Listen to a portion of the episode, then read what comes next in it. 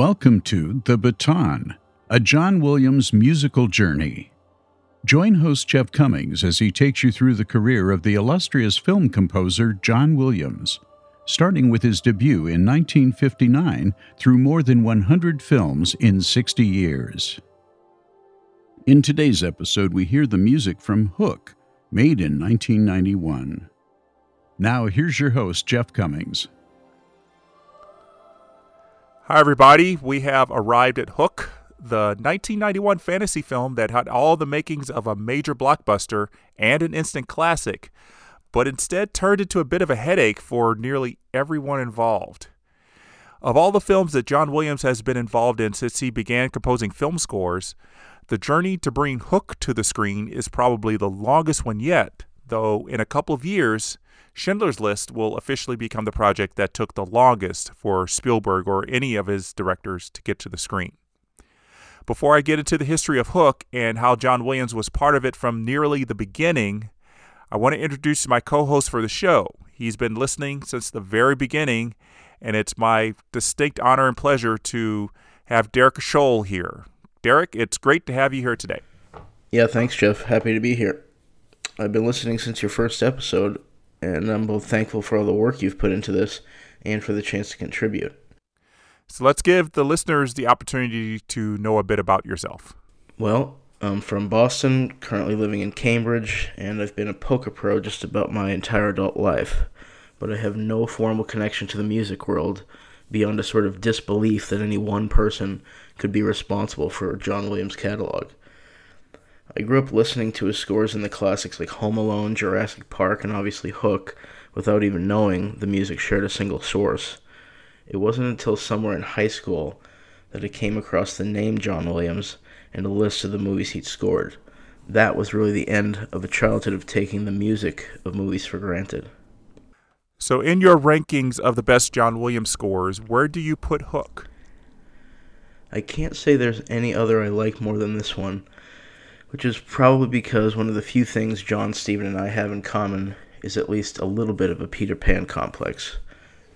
And obviously, not in the way of an inability to grow up, we've all managed our adult lives just fine, but more in just an ability to not let the kids inside us completely disappear over time. Stephen couldn't have directed this kids' movie so well without it. John couldn't have captured the emotion of the story so perfectly without it and without it, I highly doubt this would be my single favorite John Williams score. Interesting. So I'm going to be interested to hear how you describe this music as we go along. And a lot of the discussion about the film before its premiere was centered around the fact that only Spielberg was adequately equipped to deal with a live action Peter Pan movie, given his own Peter Pan complex. He said in an interview, quote, I've always felt that I was like the boy who wouldn't grow up, in the sense that I have a real affinity for my childhood and I can relate to children through my memories as a child. I am Peter Pan. End quote. And since I started this podcast, I have encountered a lot of people who count Hook as one of their favorite Spielberg films and one of the best John Williams scores. So you're not alone, Derek. I can't say that I agree with them, though there are some wonderfully charming moments that make me give the score a thumbs up for the effort. As for the film, it's a bit sloppy in so many places, especially the big finale. Well, that's okay because musical preference is one of the purest examples of subjectivity anyway. We can have different favorites without either of us being objectively wrong about it. But I do see why you have such a strong connection to this film and the score as well. The backstory of Hook goes back to my birth year of 1985 when Spielberg was looking for his next project after having directed The Color Purple. Everyone around him wanted him to work on another movie geared towards adults, and the then finished screenplay Schindler's List was the logical choice. But Spielberg didn't feel ready to take on the story about the Holocaust so he went with a Peter Pan story he had been considering directing since he finished E.T. And the weird thing about those early discussions about the movie was not that Spielberg thought about making it into a musical, but that he wanted Michael Jackson, of all people, to play a much older Peter Pan, though still very much telling the same story as before. I'm not sure what brought the King of Pop to mind for this role, especially since Jackson had only been in one movie, playing the Scarecrow in The Wiz back in 1978. Well, maybe Quincy Jones was a producer on The Color Purple, and because Jones was Jackson's main producer at the time, Spielberg might have mentioned the project to Jones, who subsequently suggested Michael Jackson. And oddly enough, Michael Jackson hadn't yet bought the Neverland Ranch. That would happen three years later, after Jackson dropped out due to disagreements.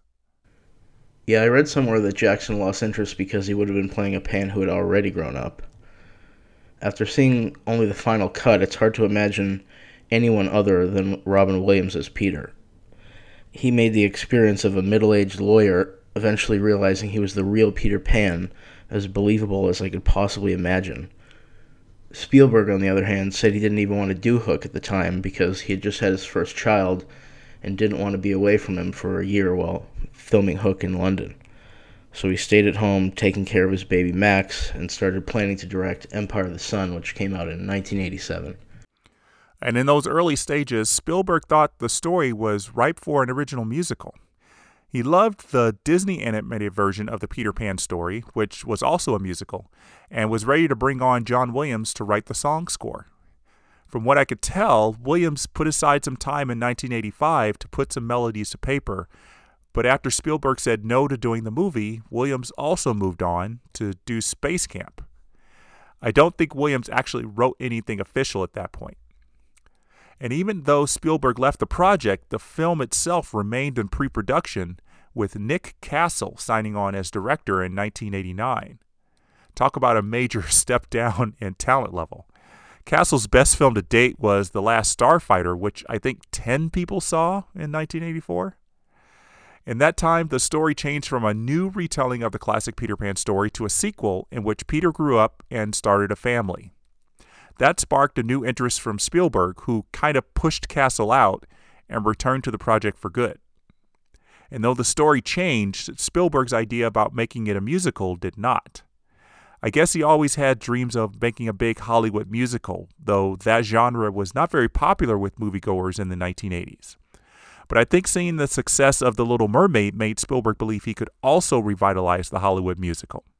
And with the greatest living film composer by his side, what could go wrong?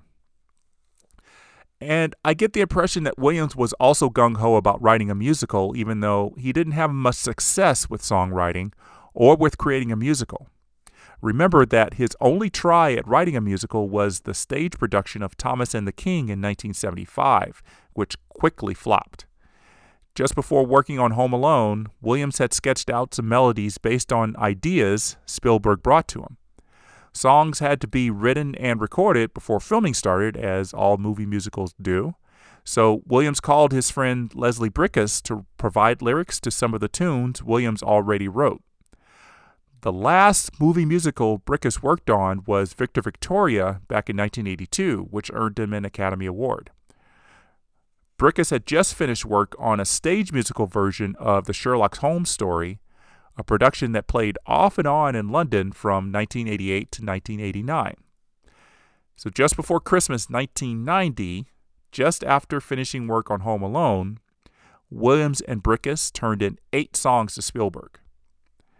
Now, I don't know what turned off Spielberg to the idea of a musical, but he had hired actors who had some sort of musical training. Not all of them, but some and that would be important to sell the musical premise.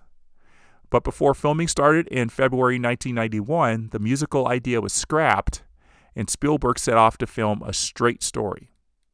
Spielberg was so enamored with two of the songs, though, that he did decide to leave those in the film.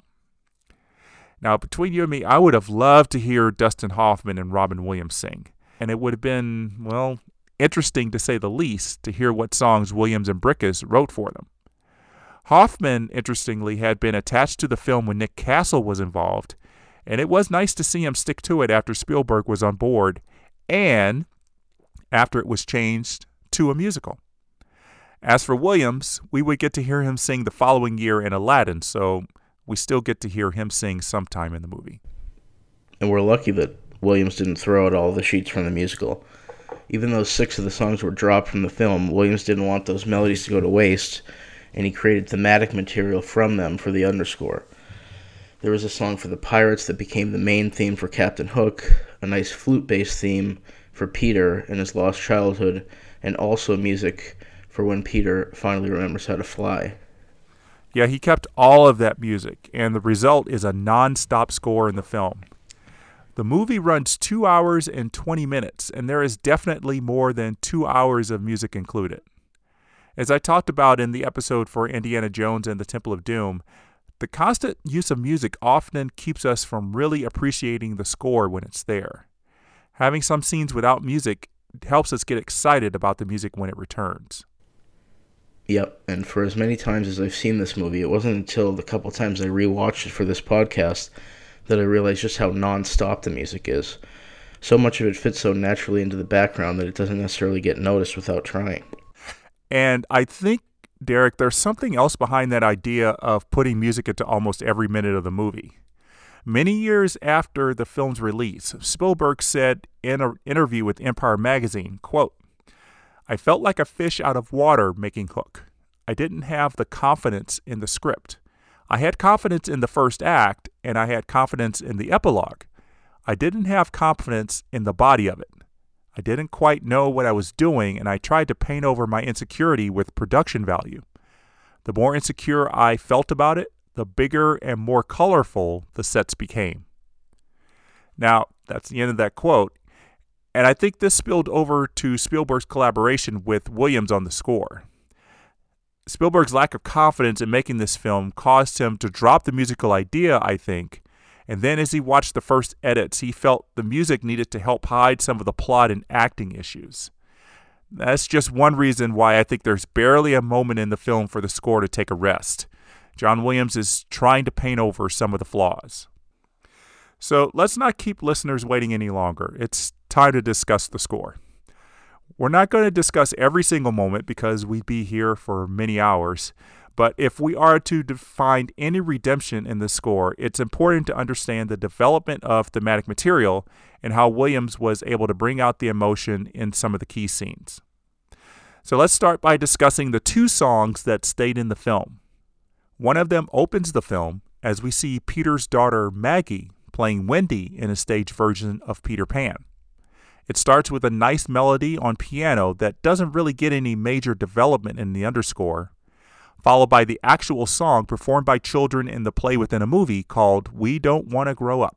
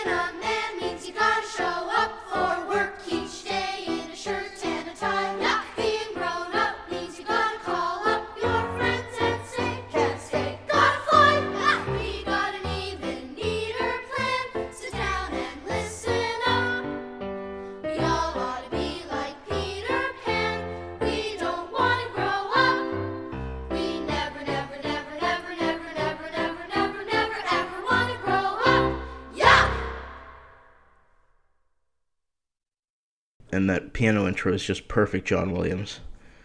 The other song that remains in the film is When You're Alone. It's sung by Maggie in Neverland the first night after she's kidnapped by Hook. It's a very different song from We Don't Want to Grow Up, but I can see why Spielberg wanted to make sure it saw the light of day even after the musical plans were scrapped. The melody by Williams and the lyrics by Bricusse would have taken quite a bit of effort and came out just too well to let it get shelved. Maybe it was a bit of a favor from Spielberg to Williams, too. Who knows? Yeah, that's a possibility. It's the one song that Williams and Bricusse wrote that could still make sense in the confines of a non musical film.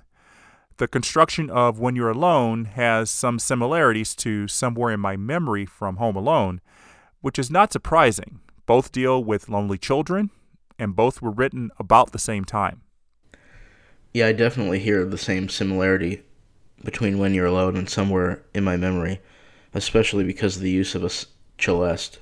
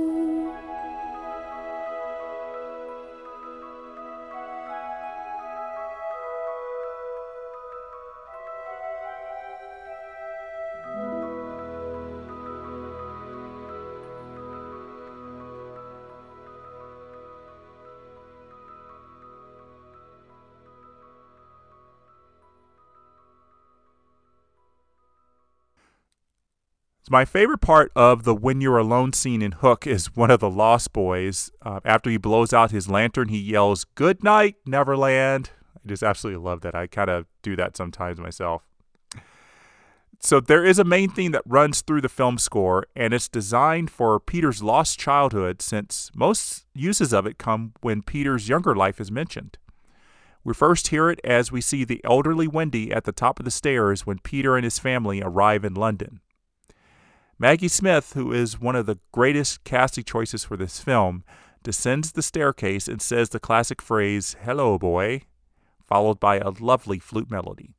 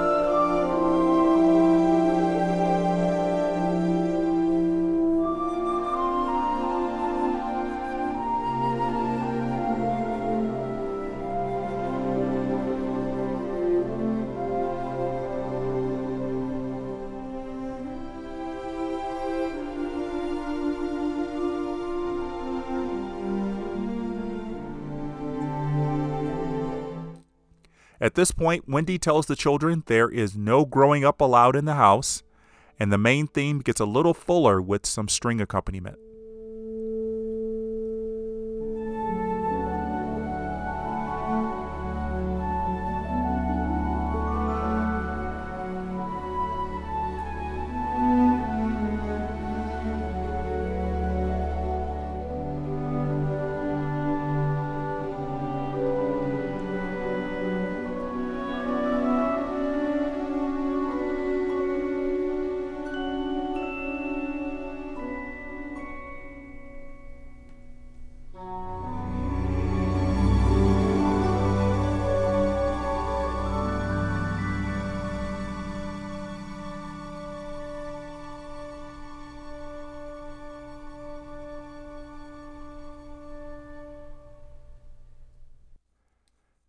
There's a scene in the film when the children are tucked into bed before the adults go to an event for Wendy. I have a feeling the When You're Alone song was going to be introduced here when the film was supposed to be a musical, sung by Moira as a lullaby to her children. To emphasize that point, Williams puts the When You're Alone into the underscore as Peter and Moira say goodnight, followed by the main theme.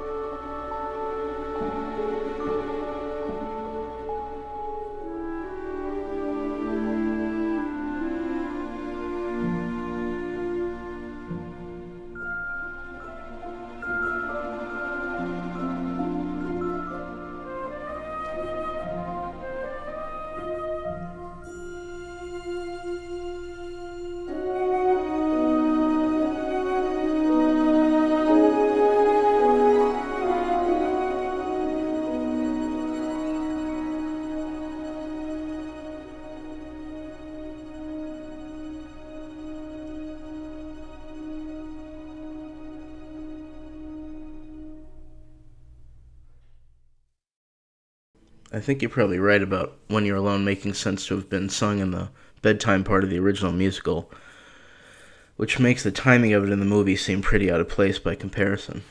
Yes, there should have been a line in there after the song is sung when Jack or Maggie or Peter says something about this song was a bedtime melody for the children. The music for the kidnapping scenes is where the magic of the score really starts for me. Williams introduces the hook motif we'll hear all throughout the movie, and it sets the emotion of the scene perfectly as usual. A new theme is introduced in the horns as Tuda looks at the replica of Hook's ship in a bottle, which later gets developed into Peter Pan's battle theme.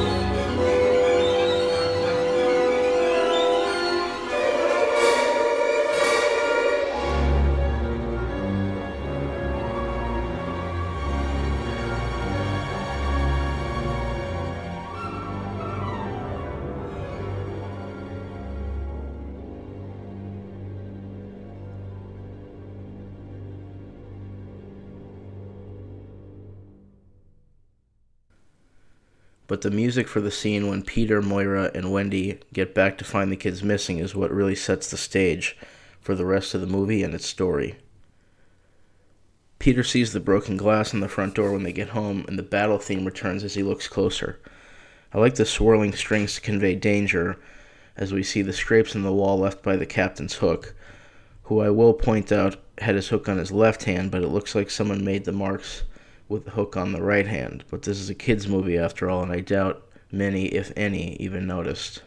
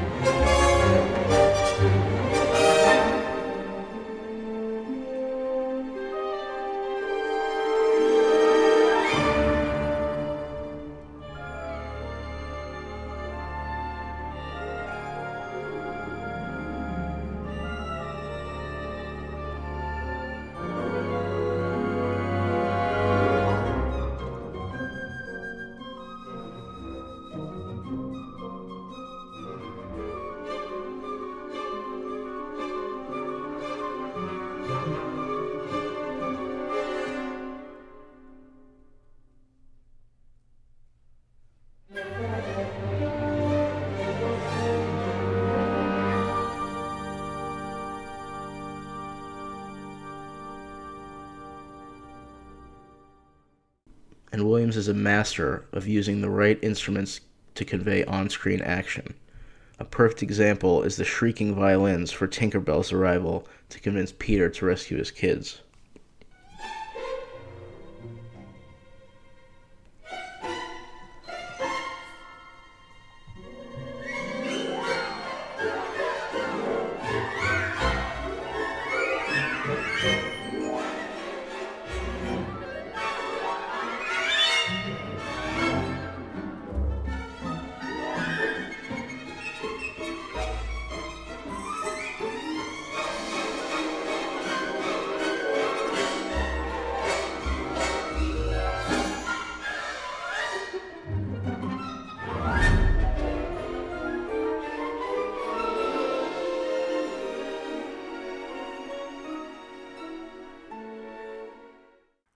Ventures a bit into animated cartoon territory, but it's not over the top.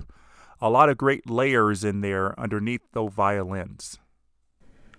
This scene in itself is a bit drawn out, with Tink faking her death because Peter said he doesn't believe in fairies.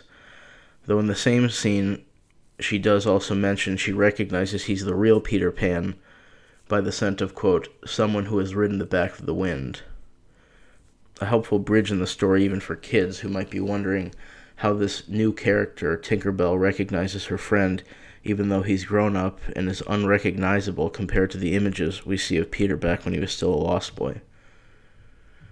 What makes the scene special is that it ends with Tink pulling the literal rug out from under Peter, flipping him over, and knocking him partially unconscious, while she wraps him in a blanket, sprinkles him with fairy dust, and follows the famous directions to Neverland, second star to the right, and straight on till morning. Williams brings out Peter's childhood theme and gives it a grander presence in the orchestra.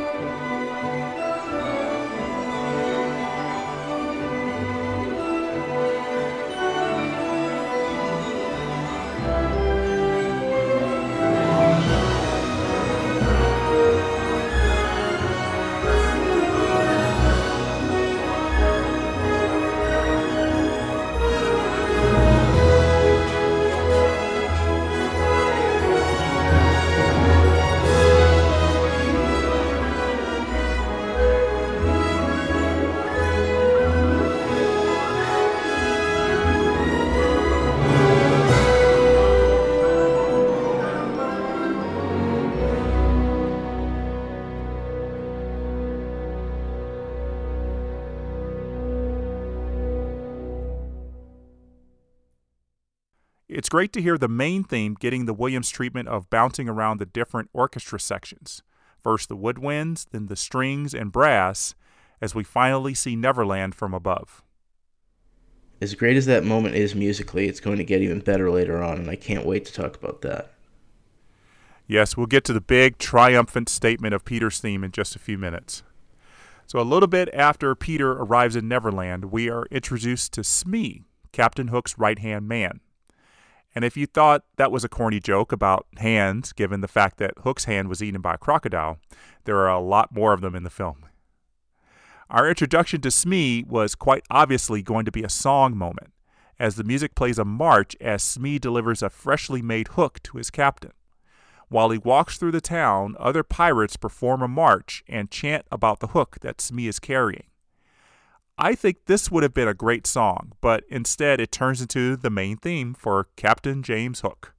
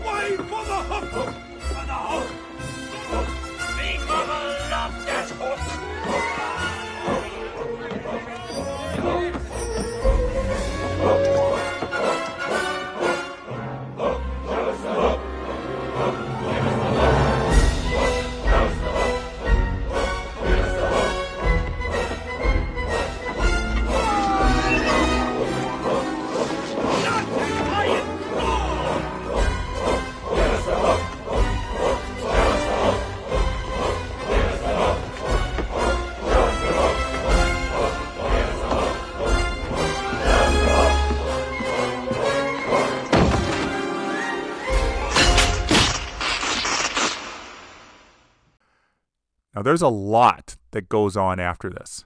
Peter is unable to rescue his children because he can't fly. His son begins to bond with Captain Hook, and we get our introduction to the Lost Boys. And there's a lot of music that goes on with it. It's, as I said, almost nonstop. But if we could, Derek, I want to pick up our discussion on a moment in the film that is very emotional for me, but even more so with John Williams' music. It happens when Rufio, the new leader of the Lost Boys, has convinced everyone that the adult Peter is not really Peter Pan, except for a kid named Pockets. He caresses Peter's face as a flute melody plays, contorting his skin in different ways until the boy pulls back Peter's cheeks to reveal a big smile.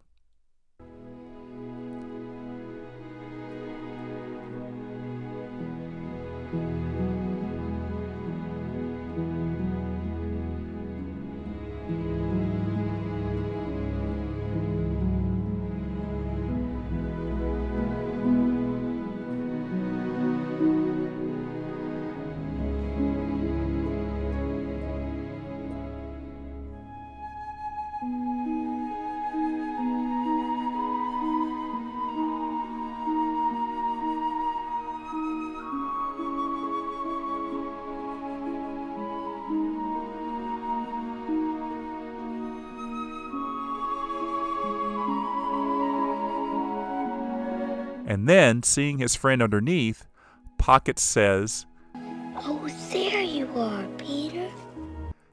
Williams does his trademark orchestra swell here as the other Lost Boys join in.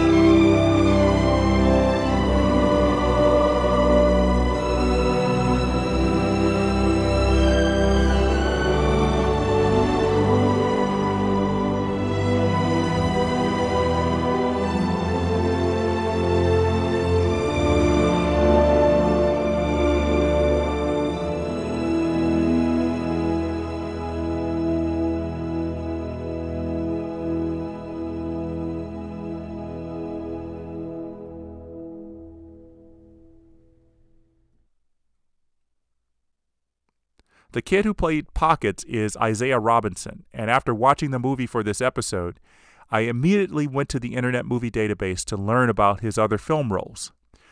Turns out this was his film debut at just eight years old, and it would be his only film until 2015. That's 24 years later, when he worked on a low budget independent movie. Robinson decided to become a musician after Hook, and he's made a great career out of it in the Chicago area. I wonder if he had been hired at first when the movie was going to be a musical and there was going to be a song here for Pockets as he examined Peter. That flute melody does lend itself to a song, but then almost every Williams melody is so lyrical that you could put words to them. Yeah, that line from Pockets is one of my favorites, along with You're doing it, Peter, you're doing it, as Peter wins the sort of roast battle with Rufio. The scene starts with Peter watching the Lost Boys eating an imaginary feast while the track called The Banquet uses a variety of instruments to add a joyful suspense to every imaginary bite they're about to take. We're introduced to Williams' theme for the Lost Boys, a light march that retains a lot of the childish play in the scene and what is to follow.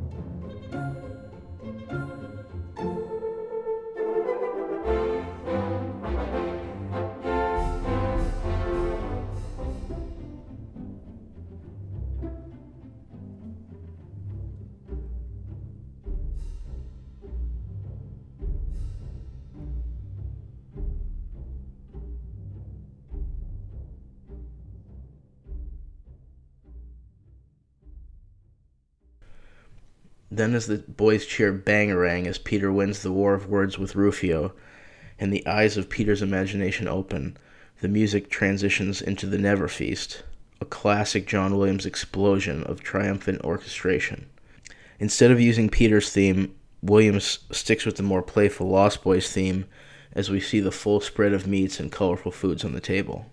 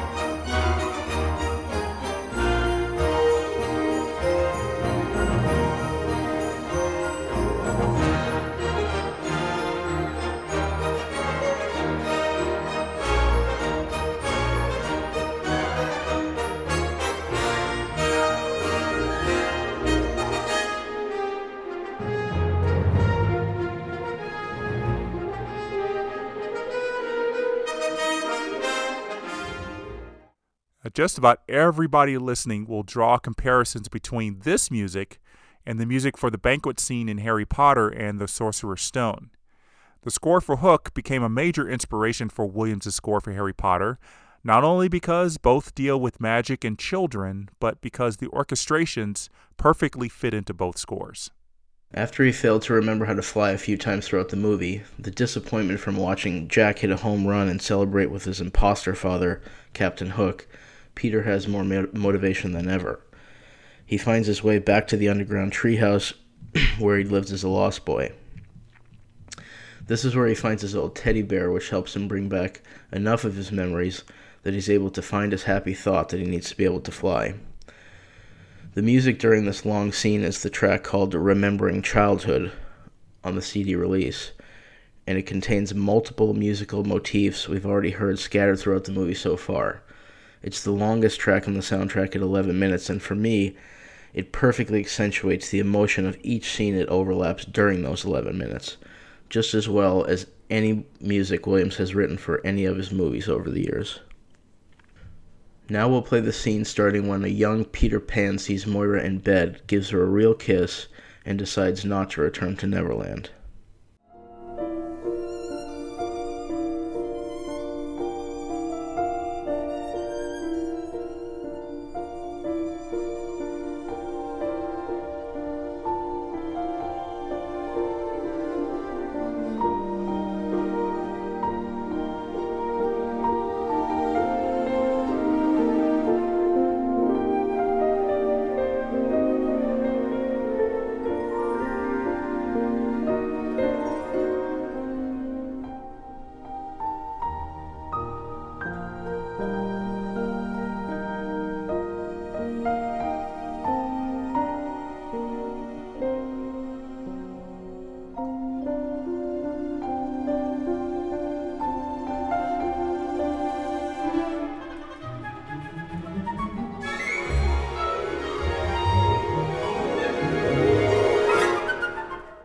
Once he tells us he's got it, it being his happy thought, the scoring of the scene changes from essentially background music to an explosion of full on orchestra as Peter flies out through the top of the trees for all the Lost Boys to see and sound the alarm yelling, Pan's back.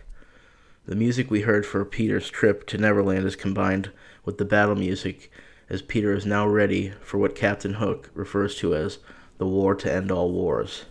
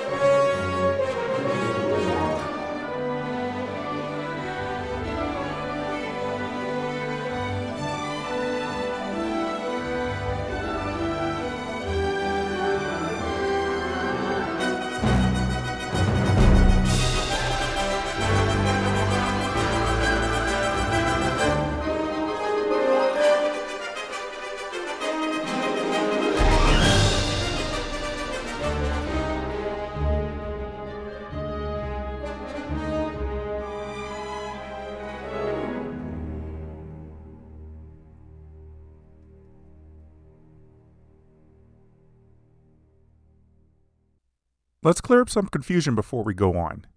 If you own any of the CD releases of the score, you know there's a track called Flight to Neverland. And then there is also a concert suite from Hook, also called Flight to Neverland, which does not appear on any of the soundtracks to Hook, but can be found on multiple compilation CDs of Williams' music.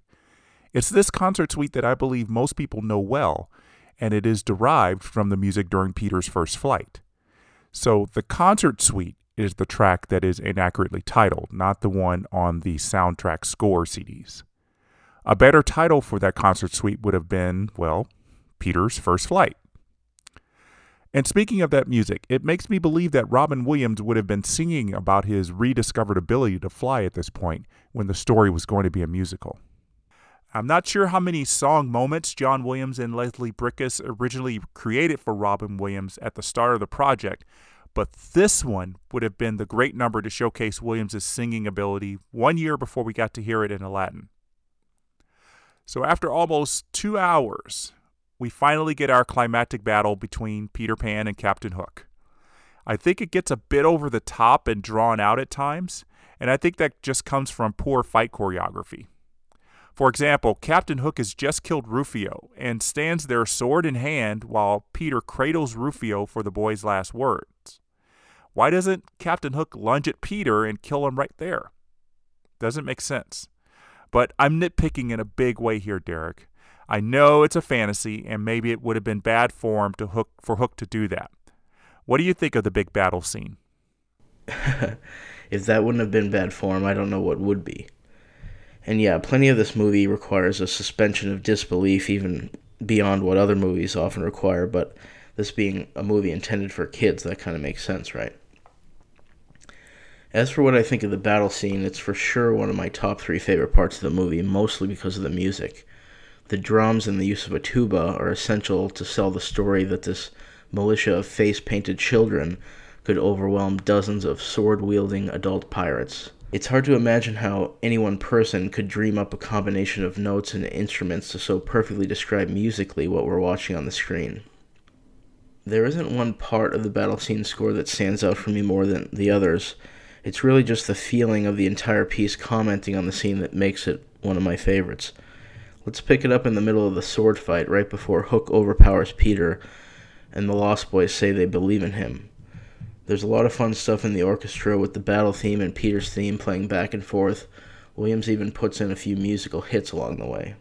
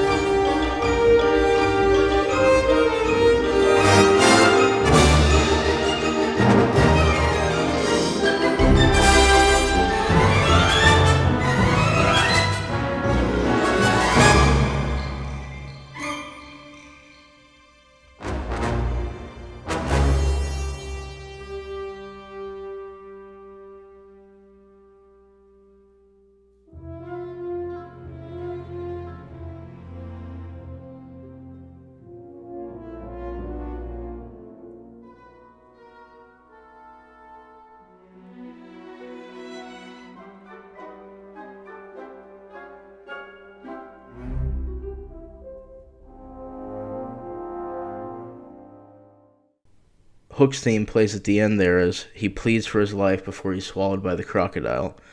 This music for the big fight scene is really the essence of what has made me a lifelong fan of John Williams. He made the childhood of a lot of us just that much more enjoyable and made an irreplaceable contribution to the American culture that really sets us apart as a country. And for that, I'll always be grateful. I can't say that I count Hook among my favorite scores, but I have a better appreciation of it now. Williams, as I said, would obviously use this score as a template for his Harry Potter music, and for that, I have to be thankful that this score exists. Now, one thing that Williams wanted for this score did not come to fruition. In an interview done around the time of the film's release, Williams said there were plans to make those unused songs available to the public with a companion soundtrack release. It never happened, and I don't know if it will ever happen by now, if it hasn't happened. I wonder if the moderate failure of Hook to capture the same kind of attention that previous Spielberg's films did had something to do with the cancellation of that companion soundtrack release. Now, when I say moderate failure for Hook, it didn't mean that it didn't make money. The movie earned $119 million in North America, which was still a milestone achievement for movies at that time. But it was still almost half of what his last big budget film, Indiana Jones and the Last Crusade, made two years earlier, and a third of what E.T., his last movie for kids, made in ticket sales. Critics absolutely hated it, and as I read earlier, Spielberg did not have great things to say about the finished product. Another reason it had problems with the public is the immense popularity of Disney's Beauty and the Beast, which was released three weeks earlier. Despite the critical drubbing, Hook was nominated for five Academy Awards, none of which were for Williams' underscore. But that didn't mean his music didn't get some recognition. The song When You're Alone got a nomination for Original Song, and it didn't stand a chance of winning that year. For the first time in Oscar history, three songs from one film received Oscar nominations, and all three came from Beauty and the Beast. The score got some life at the Grammy Awards, earning nominations for Best Visual Media Score and Best Pop Instrumental Performance. And both times, Beauty and the Beast got the awards again. So, with Hook now in his rearview mirror, Spielberg's belief that he could hold on to his childhood while still being a responsible adult became very prevalent in the choices he made for his next two films Jurassic Park and Schindler's List and right there with them both times would be John Williams. And one week after Hook debuted in theaters, another John Williams score gave fans another example of the maestro's ability to write music well for any occasion. And it would be a film that was pretty much the polar opposite of the children's fantasy Hook. It was JFK, the story of one man's attempt to take on the government regarding the Kennedy assassination. The story behind Williams' creation of the score is just as compelling as the score itself, and Brian Martell is going to return to the show to talk with me about that score. Derek, it's been a real pleasure discussing the music for Hook with you. Thank you for taking the time to do so and sharing uh, to, with us why it's your favorite score. Yeah, and thanks again, Jeff, for giving us all a chance to relive John's career one score at a time. And thanks to everyone who tuned in for this episode. I'm looking forward to the next episode, and until then, the baton is down.